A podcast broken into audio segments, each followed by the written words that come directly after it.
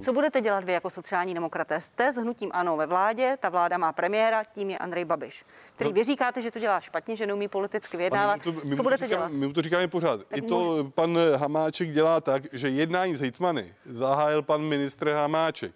Zahájil ho, vedl ho už ve čtvrtek.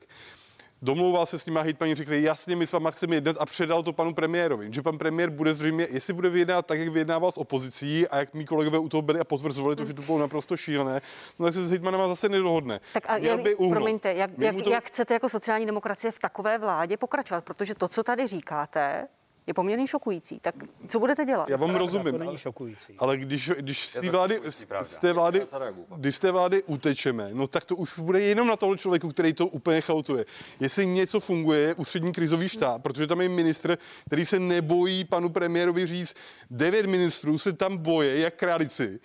A když je e, premiér zařve, tak zalezou po stůl a koukají do zemi. Jenom pět ministrů mu vzdoruje a něco někam posouvá. Když zmizíme, tak se to úplně rozpadne. Já nevím, jestli to vůbec stojí za komentář, komentovat komentář někoho, kdo v životě nebyl na vládě ani u žádného jednání, kam moje paměť sahá, takže je to pro mě úplně eh, mimo jakoukoliv, jakou, jakýkoliv komentář. Hlavu, hlavy mi jde, eh, k čemu bych sebe přirovnala z toho králičího světa, ale to bych zase byla všude, takže radši to vynechám, ale určitě nejsem žádný ustrašený králíček, věřte mě.